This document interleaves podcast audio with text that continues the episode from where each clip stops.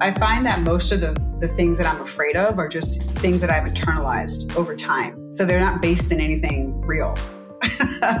you know, they're all they're all just me internalizing and overthinking things. And then when you find that you're doing that, that you can manage it better. You can check yourself.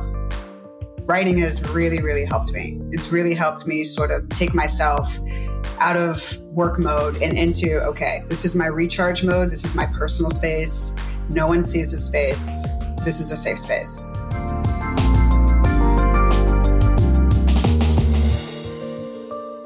Hey everyone, welcome to another episode of Amazon's Black Stories, where we highlight the stories of Black designers, researchers, and creative minds from all around the world. I'm your host, Justin James Lopez, and today I'm joined by Bianca Stacey, where we highlight how we can overcome adversity by finding our community and exploring our passions. Let's hear her story.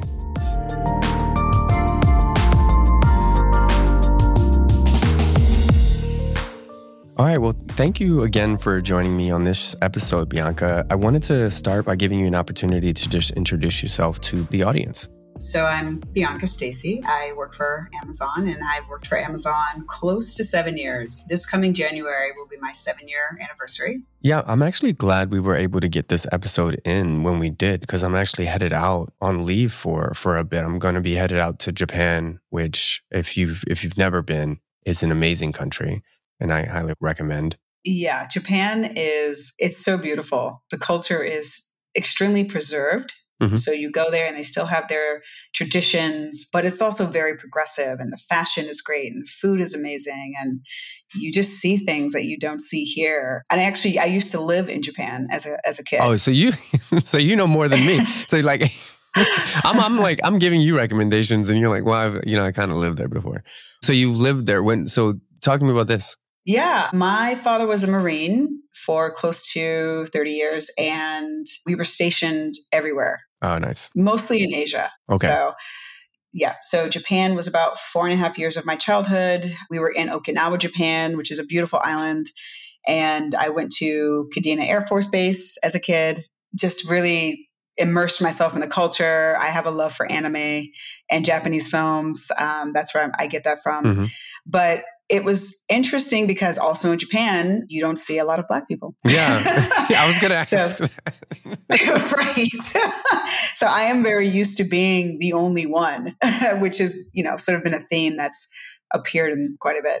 But I embraced it. And I was, you know, I was a kid. So everything was just new for me and it was great. And just meeting friends that were Japanese that didn't speak English, that was amazing. Yeah, that was, I, I think that was pr- pretty much the highlight of my childhood is living in Okinawa, going to Tokyo on the weekends with my parents. That's how I was introduced to sushi. I, I love video games. I was introduced to all the all the video games as a kid because it would come out there first before it would hit the states. Yeah. So do you, so do you speak Japanese? That's always a question people ask me.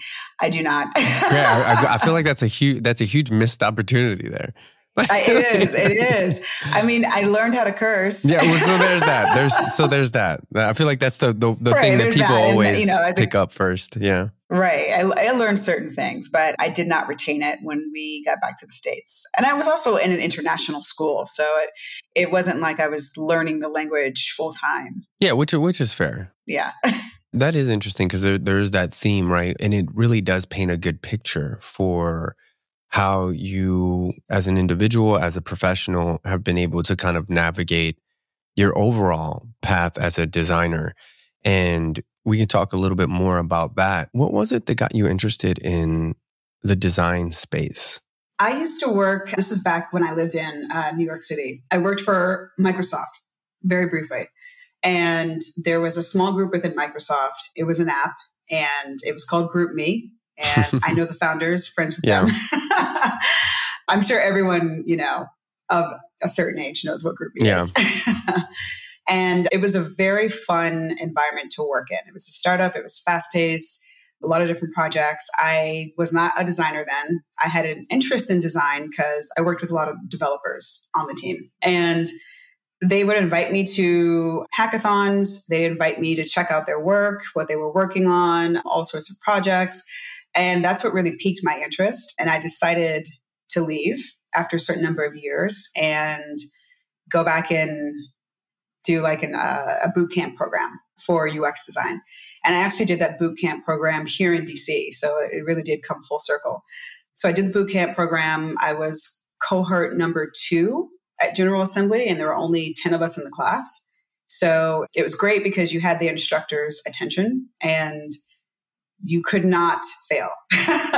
just was not an option. So I went to the boot camp. And again, I had to quit my job. I had to be unemployed, go to this full time. I did that and came out of that with just a certificate in UX design and not really knowing how I was going to get a job, not having an income, just sort of just going with life, whatever it threw at me. And then there was this opportunity to work on a project with the United States Holocaust Museum. And I did that, and I did that for free so that I could get some experience in the field. And I worked for them for free for a summer in DC, was able to launch a few things on their website. And after that, a small transportation company outside of Baltimore gave me a ring because they'd seen my work. And I ended up working for them for about a year. So that was that was the segue into UX design. I pivoted from the transportation company and worked at Under Armour for a very short period of time. Under Armour is interesting. I didn't really gel with the culture. Mm-hmm. and the minute I got a call from Amazon, I was out. So that's yeah. that's how I ended up coming to Amazon because it was one of my dream companies and I'd always want to work for for Amazon or for a big tech company. Yeah, I actually have a really close friend that used to she used to be a designer at Under Armour had a similar experience. So that's that's interesting. And you've been at Amazon for what, 7 years? How was that? It's been fun. It's been interesting. Yeah. I've learned a lot. I was at HQ1 for I want to say almost 4 years and you know the pandemic happened and I took that as an opportunity to move back with my family so I didn't have to pay rent. Nice. so I lived a few years rent free, which was great. And it was great to be around my family and have that support, especially during that time. And I remember my then manager noticing that every video call I had palm trees in the back of my my uh, videos. and uh, so finally he said, "You look like you're really having a good life over there. You've got the palm trees in the back. It's always sunny." And then I said, "Oh, you mean the screensaver? And he's like, come on. And so he had realized, and I, I had to fess up. I told him that I had uh, I had moved away from Seattle during the pandemic, mm-hmm.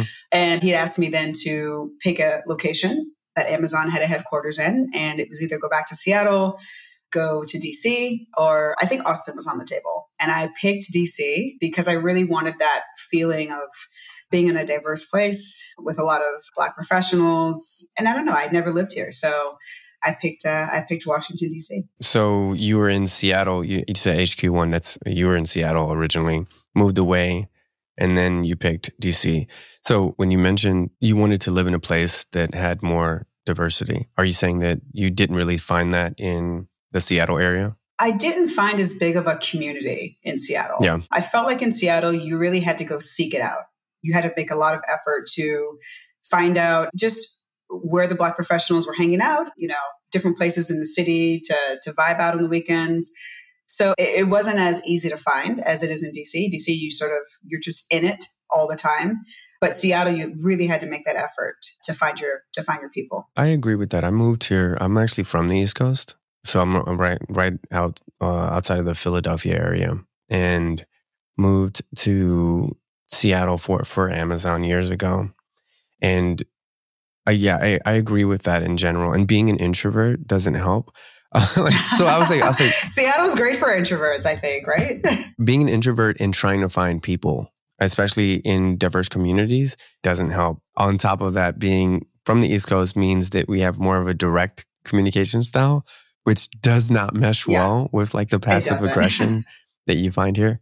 No, I, you know what? I, I love Seattle. I, I, feel like I got to say that after I say all of those things. I'm like, do you? do, but do you though? I want to backtrack. So when you joined Amazon, I'm wondering because you're, you're mentioning that kind of lack of diversity in the physical space of Seattle or HQ1. When you say HQ1 in Seattle, were you talking about just like the geography or were you talking about like the actual workplace as well with that lack of diversity? Yeah, also the workplace. My first team at Amazon, I I think I was the only black person on that team for a solid two and a half, almost three years. Wow. Okay. Yeah. and I was the only female black person. So it wasn't hard to be in that environment because I'm a pretty open person. I love working with developers and I love the tech space. But when you came to the table in those meetings, there was no one who looked like me. Mm-hmm. And having the courage to speak up, having the courage to lean into those conversations and be heard was difficult for me at first. I was kind of, you know, I would say I would sit back and I would take a lot of notes and I'd observe, but I really wouldn't speak up that much. And I went probably for my first year at Amazon, sort of operating like this. Second year around, I had a new manager and she was great. And she was not, she wasn't black, but she was very, very supportive of my ideas. She gave life to a lot of them. She was very supportive of my opinions and my thoughts. And we formed a really good relationship. And she really put a lot of faith in me that I would find my voice on the team. And I did under her. So I, that was a period where I really felt like I was thriving. That was also a time where I was pivoting into the mobile app design space. Previously, I was just sort of a UX design generalist. I, I really didn't have a focus. But on that team, I had the opportunity to solely redesign an app for Amazon, for an Amazon subsidiary. And that really pivoted my career here and really solidified me as okay, this is my this is my specialty. I am a mobile app designer. Yeah. and I love working in that space. It's challenging at the same time, it's rewarding. All the constraints that you have in the mobile space really force you to be creative. And I loved that. And I sort of blossomed during those years at Amazon. And then we did get a black VP female that came along. She was great, but she didn't stay long. So I'd always had this sort of, I, I want some black teammates mm-hmm. so I can just feel like this team is diverse and I can feel like my opinion is heard and I can feel like I'm a part of something. But any black teammate that came along just didn't didn't stick. Yeah. And she left. And then again I was the only one. so yeah. It sounded like you had a rough go at it when you started, right? Like being the only person, some people coming in, then leaving, kind of being that last person standing consistently. What does that do to you to sit in that space for so long, just being the one person? Mm, yeah, you you feel um, you feel isolated. You feel like you're on an island, yeah. and there's not many people you can go to and talk to about that that would actually understand if they're not someone who is black. Yeah. And so there were a lot of times where I felt uh, extremely isolated, but I also I loved what I was doing and I loved my work. And that's what really kept me in those environments for as long as it did. And I also, I had a great team of developers I worked with. Like it was, it was an amazing relationship, much more like a startup, much more like a small family. And I learned a tremendous amount in the first two and a half years here at Amazon. I'm still learning. I don't ever say I'm not learning, but it's always day one, right? Yeah, it's always day one. yeah. I just grew so much within those first couple of years after finding finding what I really wanted to focus on, which is mobile app design, working with developers as closely as I did, launching an app, being the sole designer to redesign an entire app. And actually that that's what really got me promoted. My my first promotion was launching that app. Yeah. Yeah.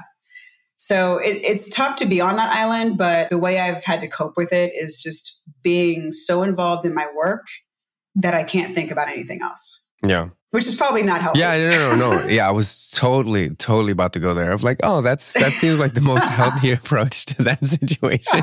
no, no, no. But what it sounds like, to, to be joking aside, what it sounds like is you found a passion space, right? And what that passion space kind of helped drive you past some of the things that may have not been the, the best parts of of your situation. You mentioned that not only was it a you know a bit of a struggle just being at at Amazon in the space, being the only person. But you also obviously at, at some point you moved away during the pandemic, but you also kind of struggle with that just in the Seattle area when you moved moved out here. So how did you balance the work life to create that kind of stability for yourself to make sure that you were recharged to come back into your passion? I do my fair share of writing and I I get outside a lot. So whenever I'm I'm stuck and I feel like I don't have the creative energy to do something at work or you know i'm just uh, overwhelmed i i try to get outside i walk a lot but the writing has also helped and a while back a therapist told me that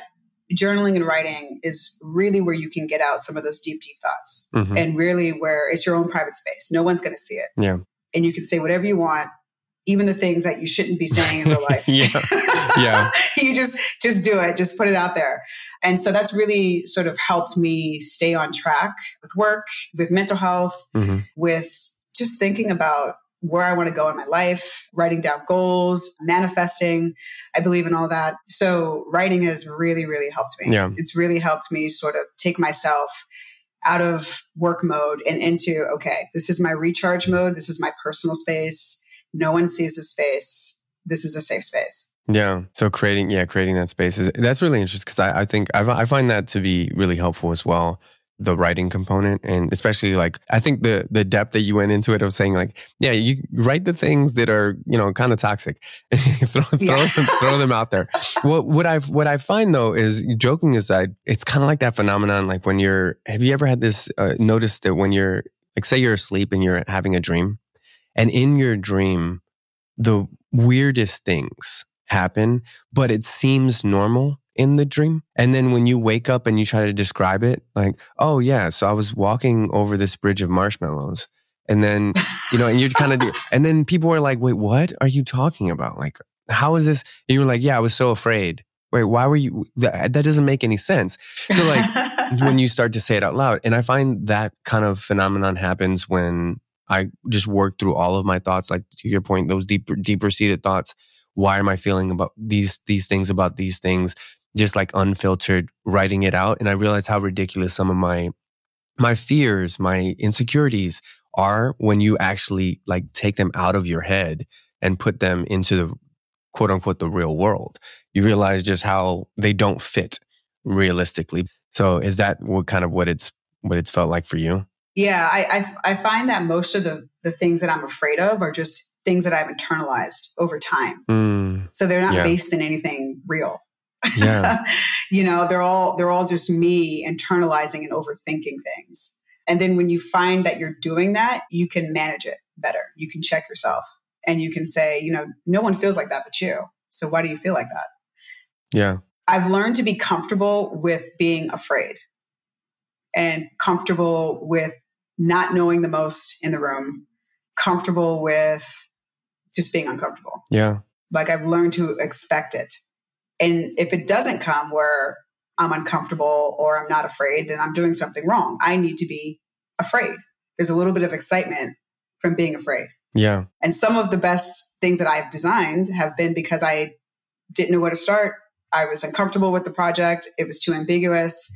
And it ended up forming out of a fear that I wasn't going to be able to do it. And somehow it came together. Yeah. yeah. So I was actually interviewing another guest a while back and they actually had, I guess it's tangential, but it's, it's similar, but it was interesting because they, they mentioned that their approach to their career was almost gaslighting themselves into success, like, which is really interesting. They were like, yeah, I had, I was pretty sure I couldn't do it, so I just convinced myself that I just give it a shot. Like, why not? And then they just, just kept doing that over and over. And it just kept working for them. So it was like really interesting. I, like, I find it really interesting the, the different processes that we go through as individuals to get to that end state because it, like fear is paralyzing to many people, right? That even, yeah. Even that analytical paralysis can really stunt us from getting through things. But you're, for you, you've kind of used that as a creative outlet almost or like a creative platform to bounce from saying when you're feeling that fear your back is against the wall and you're like well this is where i kind of create. Mm-hmm. yeah exactly. I mean that, it's an interesting approach. Like i'll say, I'll say it's, an, it's, an, interesting approach. It's like pressure pressure pressure. I mean i do well in pressure too. Like I, I find that if you give me too much open space where it's like hey get to this whenever whatever you know whenever you can get to this i'm never going to get to it. Right? but if you say, hey, these are all of the constraints, this has to be done by this point, and everything's going to break if this doesn't get somehow that gets me into this kind of creative space where I can just get things done. And my greatest work comes in that, but I never tell my managers that. Right? Because it's like, no, no, no. Yeah, don't, don't No, no, your no, don't- no, no, no. But no, I find that to be really helpful because this is the true creative mind at work, right? For you, it's kind of like navigating through that fear or being afraid. And where is that fear rooted for you? Is it f- like a fear of failure or is, I think it's a fear of not being good enough. But what's weird about that is that I've already proven that I am good enough. And I know I am. yeah, But that fear will continue to resurface from time to time. And so I've learned how to manage that through my work. yeah, Someone told me, I think this was one of my bosses early on when I just started in tech, that if you weren't meant to be at the table, you wouldn't be at the table. mm, yeah, And I really just have to anchor myself to that and say, if I wasn't meant to be here, then I wouldn't be here. If I wasn't meant to be in these meetings deciding if we're going to launch something, I, wish I wouldn't be here. If my voice wasn't valued, this seat would not be mine. Somebody else would be sitting here, but it's not. It's me. I'm sitting here. So it's a little bit of imposter syndrome yeah, of like feeling, wow, I'm at this table with these people that are so smart and I'm not as smart, or I'm not as creative, or I'm not as this. But I've already proven that. hmm you kind of got to remind yourself that sometimes. I do that as well. I, I find myself like reminding myself that one little mantra that I have is I'll say, You were given this life because you're strong enough to live it. And I have to remind myself that when I'm having tough times, when I'm when I'm feeling insecure, I'm feeling inadequate in different spaces, in different rooms, I have to remind myself that getting over your imposter syndrome through this, through reminding yourself of you being great at what you do and just being capable of the work that's in front of you or that or overcoming the obstacle that's in front of you would you say that that's something that got easier as you spent more time as a designer or is it something that's just it's the same monster every time and you just have to kind of overcome it as it shows up I do think it's gotten a lot easier as I've worked in the space and as I've gotten to work on different Amazon properties. It's definitely gotten easier. And I think that's because I feel like I'm more grounded in my work than I when I was just starting out as a designer. And then I look back and I and I say, okay, well, I've done all these different things in the space and this is the impact of all those designs that I've done or this is the impact of launching those features. And then once I start reminding myself is when I'm like, okay, I'm internalizing something that I don't need to be internalizing. So it's just like constantly managing yourself and putting yourself in check. But I think the imposter syndrome really kicks in when I'm in the room presenting to certain members of leadership, right? Like gurus that have been in the space for 20 plus years. Yeah. Or, you know, when we're doing demos to the S team because we're trying to launch a, a product right now. And when I'm in those rooms, that's when I feel it the most. Because it, it can be intimidating to be the only Black woman in those rooms and to feel like you just got to be quiet and you just have to observe. And I stopped that. I stopped, I stopped watering myself down years ago. Yeah. And I stopped trying to make people feel comfortable around me years ago. if that makes sense. It makes a lot of sense. Like I feel where that's coming from. And you know what? This question popped up and I'm just going to ask Do you think it would be more or less stressful if there were Black leaders in that room that you didn't know? I find that is less stressful. Less stressful. hmm I find that is less stressful. I can't really pinpoint why, but I love getting to know people and new people. And that's actually part of a designer's job is understanding people, Yeah. how they speak, how they think. And I just feel like that's exciting for me to see a black leader that I don't know and to just the chance to talk to them Yeah. and pick their brain or the chance to talk to them and learn about their experience, how they got there, where they came from, their struggles, especially if the leader did not have a straight line into that leadership role and maybe their path went in so many different directions. Like that's super interesting to me. Yeah. So there's still that connective tissue that shows you, like, okay, the, this wasn't a clean cut for this person. This person, you know, kind of worked their way through, and it almost creates like that humanizing effect that says, well, you know, it's it's a little bit less pressure for me as well. Exactly. To use like an anime reference, like I'm just in a different arc, right? like, like they're like I'm just in a different arc, right? So like that, and that that's kind of at least that's the way I think about it when I see when I see leaders like black leaders or just black brown leaders. I go, you know what? This now I can take a breath because I feel like, oh yeah, I'm, you know, they're just, you know, they're in the Wano arc. like that, like that's, that's, that's where they are right now. Um, is that what it is for you? Yeah. And also that they started where I started. Yeah. You know, and they're still on their journey and they're, they're still growing the same way I'm growing and they don't know everything, just like I don't know everything. So that, that's comforting because they're, they're human beings, just like the rest of us. It's not like they're a different level of demigod or something like that. yeah, for sure. you know, no, for sure, for sure. Humans. And a lot of a lot of what I find is those leaders are so happy to see another black face in the room, and they want to talk to you. Mm-hmm. And that's great. Like, pass it down. Pass me all the the tools and the resources and the advice that you can give for navigating this world. this yeah, this this this crazy world. So naturally, my follow-up question there is when it comes to passing it down because while you consistently look up, you're looking up and you're seeing you're you're wanting to see these leaders, you want to, you know, pick their brains, you want to, you know, gain gain inspiration from their journey. You're working your way up too. What are the different ways that you pass it down to the people that are maybe looking up to you or ways that you would like for people to interact with you or learn from your journey? Yeah, that's that's a great question. I'm I'm really passionate about helping designers, like early career designers, get their footing in tech and to have a softer landing.